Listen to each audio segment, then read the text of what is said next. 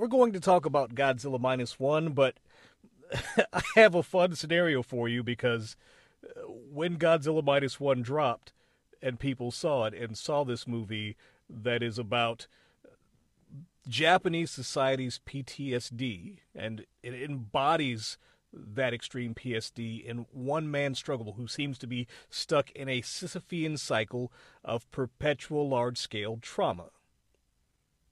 And then when that movie came out, immediately the trailer for the next Godzilla movie, Godzilla X Kong or Kong X Godzilla, dropped. And it's like the American response was, I got you. Have you ever seen Rush Hour 2? Yeah, stupid. So and I like it. I'm not I'm not opposed to whatever's going to be happening in Godzilla X Kong because it looks like a lot of fun. The same fun that made uh, Godzilla versus Kong work for me. Like you take those characters and you make them the main character. You make them actual characters. I never felt like Godzilla was an actual character, but Kong was definitely a character in Godzilla versus Kong. He was Bruce Willis, the uh, I'm too old for this shit kind of guy. Danny Glover, like your harried everyman, just trying to make it through. And that was novel for that film. I appreciated it. But that is not at all what Godzilla Minus One is. Godzilla Minus One is a completely different thing because Japanese storytelling, Japanese media is a completely different thing. And it kind of starts with Shin Godzilla, Shin Godzilla is a real movie about real stuff. It's not just an entertainment piece. It's about the failure of bureaucracy and how ridiculous bureaucracy is. And it also has this demonic monster Godzilla that is more alien than prehistoric and really horrifying and has the best atomic breath scene of all time. So you start with that as a template for going different, and then Godzilla Mo- minus one extends on that as a template for doing something different. Godzilla minus one is also a quote unquote real movie. It's a real movie. It's like the piano or I don't know, Born on the 4th of July or something, and then Godzilla happens to be in the background of the movie.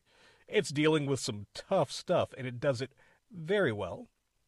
Now there is a little bit of a disconnect because Japanese style storytelling is different. It's it the qualities of it are just different. And that's fine. It works here. It kind of it's kind of like anime storytelling. A little bit overwrought in places, kind of like uh, soap opera storytelling with uh, fantasy action. That's kind of what anime storytelling is but it works, and it's different than the other things that we've experienced domestically in the genre. So it makes it very interesting. And as I said before, it's the story of national PTSD. The minus one is supposed to be that Japan has just taken its biggest defeat with the dropping of the nuclear war, sorry, the atomic weapons on Nagasaki and Hiroshima, and this is directly post World War II. Like it's at zero, and the threat of Godzilla takes a Japan that is almost completely annihilated and takes it to the minus one stage of uh, of the Sisyphean struggle that was Japan in those days. Like a lot of it takes place in ruins. Like the main character lives inside of ruins, and so uh, the the found family that he brings on, even amid his struggles, uh, he raises this family inside of the ruins in which he exists, in which Japan exists. And it's heavy and well done. There are a bunch of detractions I have for the film, but I've seen it twice and they all kind of fall away over the course of time. Like it's an homage to a bunch of different films that are like all crowd pleasers. There's people have pointed out Jaws as an inspiration and like uh, Spielbergian inspiration from uh, beyond Jaws, like maybe Indiana Jones or something. Uh, Dunkirk has been mentioned as an inspiration. There's definitely a, a Dunkirk homage to that. Uh, something I found in the second viewing is that ID4 is definitely an inspiration because uh, there's a vein in Asian movies that does not quite exist as a through line in domestic movies about everybody working together to accomplish a common goal. You see it in stuff like The Wandering Earth. Um, and there was another, not Japanese, but a Chinese movie I saw recently that doesn't come to mind. The title doesn't come to mind. That is about that. It's about everybody coming together to accomplish the common goal, not about the star saving everyone. And in this case, that works really well. You are introduced some, to some very uh, charming characters who, in the end, all have a part in the uh, the end strategy to defeat, defeat Godzilla, um, whether it's literally or emotionally, and all of that works. One thing that is very strange to me that kind of doesn't work for me, like you get over it and you just you feel that the lead actor is a very good actor. He's he has enough uh, on-screen presence and charisma to carry the day, and enough. He's a good enough actor to convey the trauma that he's feeling. You can feel this trauma through him, but his role calls him on him to be hysterical a number of times, to be in basically in tears, like inconsolable and the actor's face does not convey that for most of those scenes, and he never cries. He is unable to cry, like not even like a little bit. His eyes don't even get red, and that is super noticeable to me. And in the second viewing, I was like, well, maybe that will soften among the other things that soften in a second viewing because that is often what happens for most movies in a second viewing. And no, it is still very noticeable to me that the lead actor is unable to cry. He still kills it. The support actors, like I said, are all great. There's a a, a love interest who is not. It's interesting because the love interest is very chaste in a domestic situation, which you kind of feel is going to be part of the story. I guess I've seen enough anime to know how this works, but basically, he takes on um, in the in the process of war, everybody's home gets destroyed, and this woman is no different. Her family is killed by bombing, her home is destroyed, and she finds a woman who is dying with a baby in her arms and takes the baby uh, at the woman's request. And so the lead brings on this woman and this baby, who is not this woman's baby, to live in his home because they have nowhere else to go and he is suffering from the most extreme kind of guilt because he's a kamikaze pilot who uh, shirked his responsibility. He did not kill himself. He did not kill himself for the greater good of Japan. What no reviews I've seen talk about uh, in this case is that the, the lead is not just a coward. The character is not just a coward. Like people die because of him, but he's not only a coward. His parents specifically asked him to survive the war. I guess maybe not knowing that he was a kamikaze pilot or whatever, but that kind of affects his uh, his motivations. Like he also freezes a, a couple times in the face of uh, danger. So he is also a coward, but it's not just that he is a coward. Um, these are not simple, uh, archetypal, or stereotypical characters. These are people. This is the story of people. This is actually what separates this movie from the other Godzilla movies because there are people in other Godzilla movies, and sometimes they're about those people, but rarely are they effective. Like in the American uh, legendary Godzilla series, there has not been a character introduced that was not King Kong that I gave a rat's ass about. I don't care about anybody in any of those movies. Um, not even the little girl who's who's Kong's motivation in uh, in Godzilla minus Kong. I'm sorry, Godzilla versus Kong. The conflation, the conflation. There's so many Godzilla movies. Not even the little girl uh, is a character I care about. I care about the fact that Kong cares about the little girl, but she's just a tool there's a tool like that in Godzilla minus one. Actually, a, a, a small child who's really too young to contribute to the narrative directly, other than as an emotional prop. But she's not really somebody that you can care about other than as an emotional prop, and that's how she's used in the movie. She doesn't really have a part in the movie other than to be a prop. The real emotional driver is his guilt over several things. If, if I talk about it too much, I, when I talk about movies in this context, I don't want to give away too much of the plot. So I usually don't do like a narrative breakdown of the movie, and I don't want to give away too much, but it's like like I said, a Sisyphean experience. Dude is piling loss on top of loss, on top of guilt, on top of more guilt, and doing it in a beautiful, lush movie. Like the press was like about this movie was that the movie cost $15 million and it looks amazing for a $15 million movie, and it does. It looks great. The lead director and I don't have the information in front. I'm in I'm in my car right now recording this, trying to bang out an episode before the end of the year. So this is completely off the cuff, completely impromptu. Like I don't even know if this is just going to be a Godzilla minus one episode, or if this is going to be a potpourri episode that I like to do, where I just jam a bunch of different disparate topics into one episode. No idea. But per the lead creator slash director, this was not a $15 million movie. He's like, I would have loved to have a $15 million budget. That was not at all how this panned out, which is interesting. It makes me wonder what the actual budget was because the budget for Shin Godzilla in 2016 was also a uh, $15 million. And with inflation, that's not the same as a $15 million movie in 2023 and the movie wasn't even $15 million. And as I said, it looks great. It looks better than some movies do for much more money. Like artistically, it looks better than a lot of movies do in the modern time. Uh, more considered. But effects wise, I actually don't think it looks better than the legendary movies, which are expensive and lush. Like the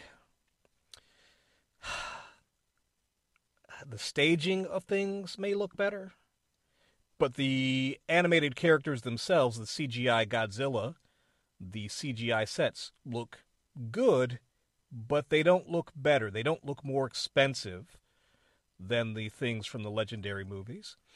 Like when you see these CGI creatures from the animated movies, they're not beholding to a certain sensibility. So, for instance, in Godzilla Minus One, one of the first things I noticed was that some of the uh, extra shots looked really funky, like an homage to an older kind of Godzilla movie on a soundstage. Uh, and they looked not great. Um, whereas if you did those same shots in in a uh, more expensive movie, you'd CGI more of it, and you might complain about the CGI, but it would look better. Uh, also, the Godzilla monster itself people are praising the presentation of Godzilla, and the presentation is great, but also it is beholden to an older style of Godzilla, as was the CGI Shin Godzilla. It kind of moves like a guy in a rubber suit. It looks great, but in motion, it's not always entirely convincing. Like for the legendary versions of the monsters, and I've been watching a lot of old Godzilla films generally, like actual rubber suited guys. Um, after seeing the legendary movies, they're not as fun to watch because the everything is obviously artificial, and that can be fun. The level of creativity achieved under the the circumstance of not having as many resources in itself is a joy to see on screen, but ultimately it's still not quite the same. It, it looks like something that is cheaper, and in this case, it looks like more than a $15 million movie. It looks like, I don't know, a $50 million movie, a $70 million movie with no stars so that you don't have to pay anybody's uh, ridiculous um, salary because of their, their name uh, that they bring to the movie or whatever. But to me, as far as the advancement, as, as advanced as advanced as the effects can be, uh, Godzilla minus one doesn't quite accomplish that for me. But presentationally, I do like the presentation better. Same with Shin Godzilla. Shin Godzilla, uh, some of the effect scenes because this is many years ago now. God, it is. Shin Godzilla, uh, as far as an effects presentation, uh, the creativity of how they did their Godzilla is incredible. But when you open up the shot and it's not at night anymore, it looks funky. Um, especially early on, it, it's almost unacceptable. There's a salamander form for that Godzilla that uh, looks ridiculous. It's got googly eyes for some reason. It looks terrible. But the design of the uh, Phase Four, I think, the adult, the actual familiar Godzilla in that movie is mm, chef's kiss. And same with Godzilla minus one. The presentation, actually, at the beginning of the movie too, there's a an unmutated dinosaur Godzilla that's presented that looks great. And then once you see Godzilla in Tokyo, he once again looks great. Probably the best looking version if you're just talking about uh, standstill, look at it um, version of Godzilla that we've ever had. Like, I think it looks better than the legendary Godzilla. And it looks more like Godzilla than Shin Godzilla. Shin Godzilla looks like um, a tangent, like a side story, like a like Godzilla Gaiden. Like, what if Godzilla was infected by the spirits of hell or something? So that part and the aesthetic, the presentation of the spectacle is the thing that's most important to me for seeing something in the movie. So that is important to me, and the spectacle is done well. Speaking of the music in Godzilla minus one is off the chain.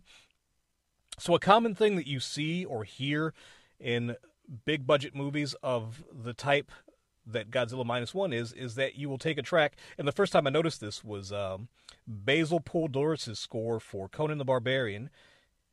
Every track on that score is is an homage to a uh, like a 20th century uh, piece of classical music, like a famous 20th century piece of classical music. Like Bolero is in there. There's a version that is an homage to Bolero, is the one that sticks out the most. But they're all like um, I had uh, a couple cassettes back in the day that were collections of uh, 20th century classical music, and probably heard half of Conan's soundtrack represented in that. And in this movie, in Godzilla Minus One, there is an homage to my favorite piece of classical music of all time, which is Górecki's Third Symphony, the Symphony of Sorrowful Songs. Like, it it got me. It got me. It made me feel something in a movie that was already making me feel something. Well done. Very effective. And then there's a track at the end of the movie called Resolution that I've been playing on repeat for weeks. So, yeah, effective all around. Godzilla minus one may not be my favorite movie of the year. It it may be actually. Like the first time I saw it, probably not. Second time, it's up there. Like I think that my movie of the year will probably end up being Oppenheimer, because I feel like Nolan accomplished something extraordinary with that film, which is that it's just it's a drawing room drama, but with Nolan's cinematic sensibilities. So it feels big, the sound is big, the shots are dramatic, even though they're just big faces on screen most of the time. The presentation is dramatic, and for me, that is what is missing from a lot of films that people are like, you need to see this in the theater because it's cinema. But the presentation of that lacks spectacle for a lot of things. It lacks a cinematic quality where uh, I feel like I need to see it on the big screen. I can see most of those things, most of those things that are like um, cinephile worthy on the small screen and be fine with that. Oppenheimer is something that needs to be seen on the big screen. Same deal as uh, the the most recent Avatar. Like it's something that, of course, it does. It's it's inherently a spectacle movie, but that is what a movie theater experience is for me. It needs to be that. Like I saw Killers of the Flower Moon in the theater. Fantastic movie. Three and a half hours of flat tonality. Like it's about stupid, dumb, evil people being stupid, dumb, and evil and committing a genocide, really but the feeling from beginning to end is is almost exactly the same even when you hit the climax and conclusion there is a sameness to the depressing, kind of disconcerting feeling of being in their world. You feel icky all the way through for three and a half hours, and it's well done. It's it's it's fantastic, and there's some beautiful shots in there that are like, oh, this is cinematic. But most of it is just gray rooms of yucky people being yucky, and I didn't need to see it in the theater for something like that. I could have easily seen it as a mini series or anything else. But Godzilla minus one, and you're like, oh, it's a Godzilla movie. Of course it's cinematic. Yeah, probably. Not necessarily, but in this case, definitely. And for under $15 million, that is something special. First viewing, I was like, man, I like this movie, but I don't know. And then I couldn't stop thinking about it. And then I was like, man, I really like this movie. After my second viewing, I love it. I love Godzilla Minus One, and it's an experience that I recommend that everybody have. Like, it's hard to get people to watch foreign movies. Either there's a cultural unfamiliarity, there's no point of reference. Uh, in this case, there is a point of reference. Everybody knows who Godzilla is, and this is 100% worth your time if you're just a casual moviegoer, not even a cinephile, just somebody who enjoys seeing movies, would not normally see a foreign movie, Godzilla Minus One is the one. Kind of like uh, the year that everybody went to see Crouching Tiger, Hidden Dragon. Now, this is not on that level. That is one of the best movies of all time. Godzilla Minus One is one of the best movies this year. It's not quite the same, but big love for it regardless. You should definitely see it as this is my last episode of the year, and I may not even edit this, I may put it straight up. I would like to say that uh, got the movie stuff out of the way, tech stuff.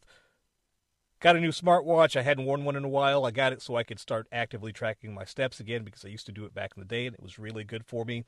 And what I got was a Fossil uh, Gen 6 hybrid, which is a it's in a category of watches I really call it's not even a fitness tracker. It's it does have fitness tracking capabilities and basic smartwatch capabilities, but they're like fixed functions. There's no app store for it or anything, but it's a regular watch that includes these capabilities. And it has an e ink screen, which is what I was looking for specifically, so the battery life lasts over a week. And it's a nice looking device because it's a fossil. It's a watch. It's a watch that just adds these abilities to an actual watch. It has analog hands, and I'm having a really good time with it. And it just exists in the background, like all the extra stuff it does. I don't even care about most of that stuff. It's got like uh, oxygen sensor on it, which uh, they stopped selling the Apple Watch for a week because they have an oxygen sensor. So it's a pretty premium feature they had an oxygen sensor from a company that they stole the technology from and didn't license it directly. Uh, I guess these other companies do oxygen sensing a little bit differently. So, or maybe they do. Maybe these other companies pay Masimo directly for the licensing, but it has an oxygen sensor. I don't use it, or I guess it does actively track my oxygen levels, and I don't know what that means, so I don't really look at it. I just got it for step tracking, so I use it for step tracking and to tell the time, uh, see what the weather is from time to time, maybe the date, and see who's calling me. And uh, that's that is most of it. Like it's got Alexa. I don't use the Alexa function. It's more convenient, and this is the reason I didn't wear a smartwatch for years anyway. It's more convenient just to look at your phone for any of that stuff, except for the step tracking. I like the active step tracking. So do I recommend it? Yeah, sure. It, it's a little expensive for something that you're just using for step tracking, but it looks nice. So I like it. The second thing is that even though I didn't need one, I jumped on the Pixel 8 train this year because I'd had the Pixel 6. I gave the Pixel 6 to my son. I got a Pixel 7 for myself. Pixel 7 was perfect for my needs. I didn't need to upgrade. Google came through with a huge holiday discount plus a ridiculous trade in offer for a very old phone that I had had to trade in my Pixel 3a, which I still used from time to time. The regular trade in value for that was like 30 bucks, and they were offering, I think it was uh, 130 or 120, something way more than it would have been otherwise, and way more than anybody else was offering for the the uh, older phone.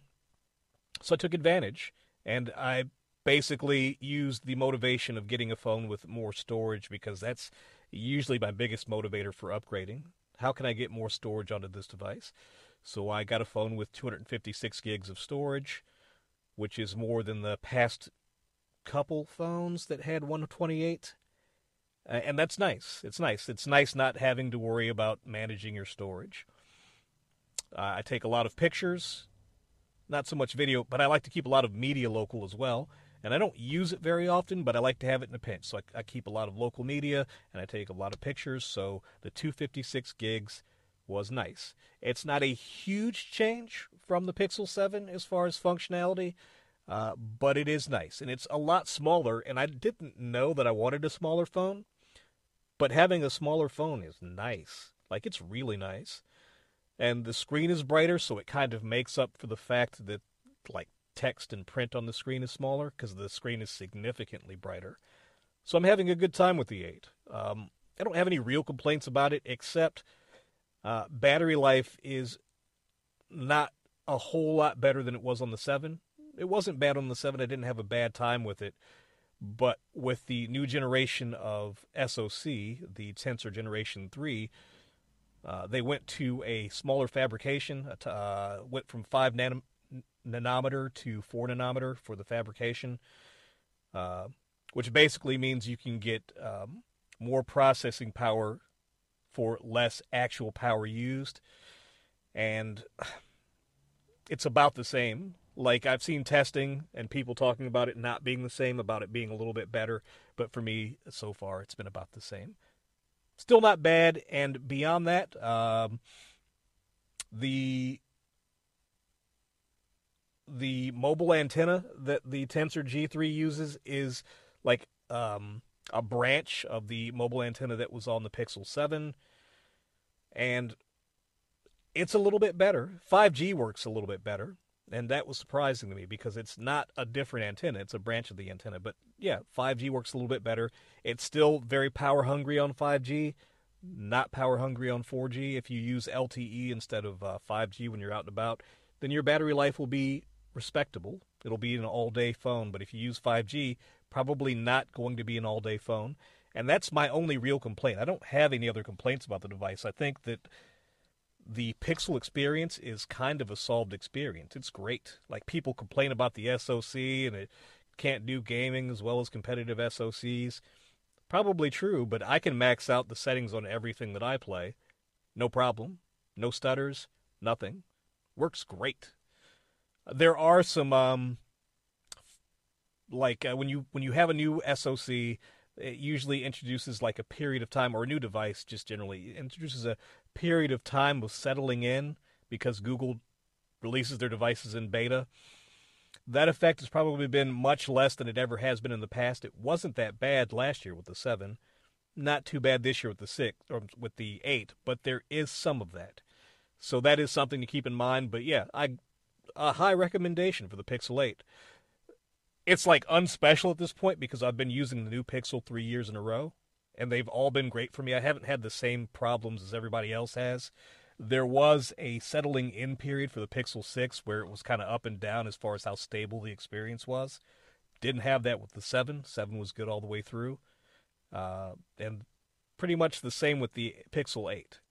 Just great. So, not like amazing, but because I've been using the next generation of the same phone for three years, yeah, I already know what the experience is going to be like it's a good experience. And that's the episode. I guess it was a potpourri episode. Is there anything I want to talk about else I want to talk about this year? Oh yeah. Um yeah, just uh, I hope that all the people out there have a great year. Uh, I said it earlier in the year, and it turned out to be not true, but I, I still think that my other podcast is coming back. I'm hoping beyond hope that the other podcast does come back, Smack My Pitch Up, where we do uh, kind of advanced fan casting, is what that show is. So not just casting, but uh, pitching alternate uh, kind of multiverse versions of uh, popular movies, pop cultural movies, and uh, it's a really good show. Like with some separation, going back to listen to it, sometimes Mike the Hobbit Bickett and I are inspired, in pitching shows. And yeah, uh, just want to pass along love and peace to family and friends and everybody out there who is listening. If you need some love and peace in your life, then I hope that you get that love and peace. And I guess that's it. So for me to you, Happy New Year, and we'll catch you in the next one. Thanks for listening.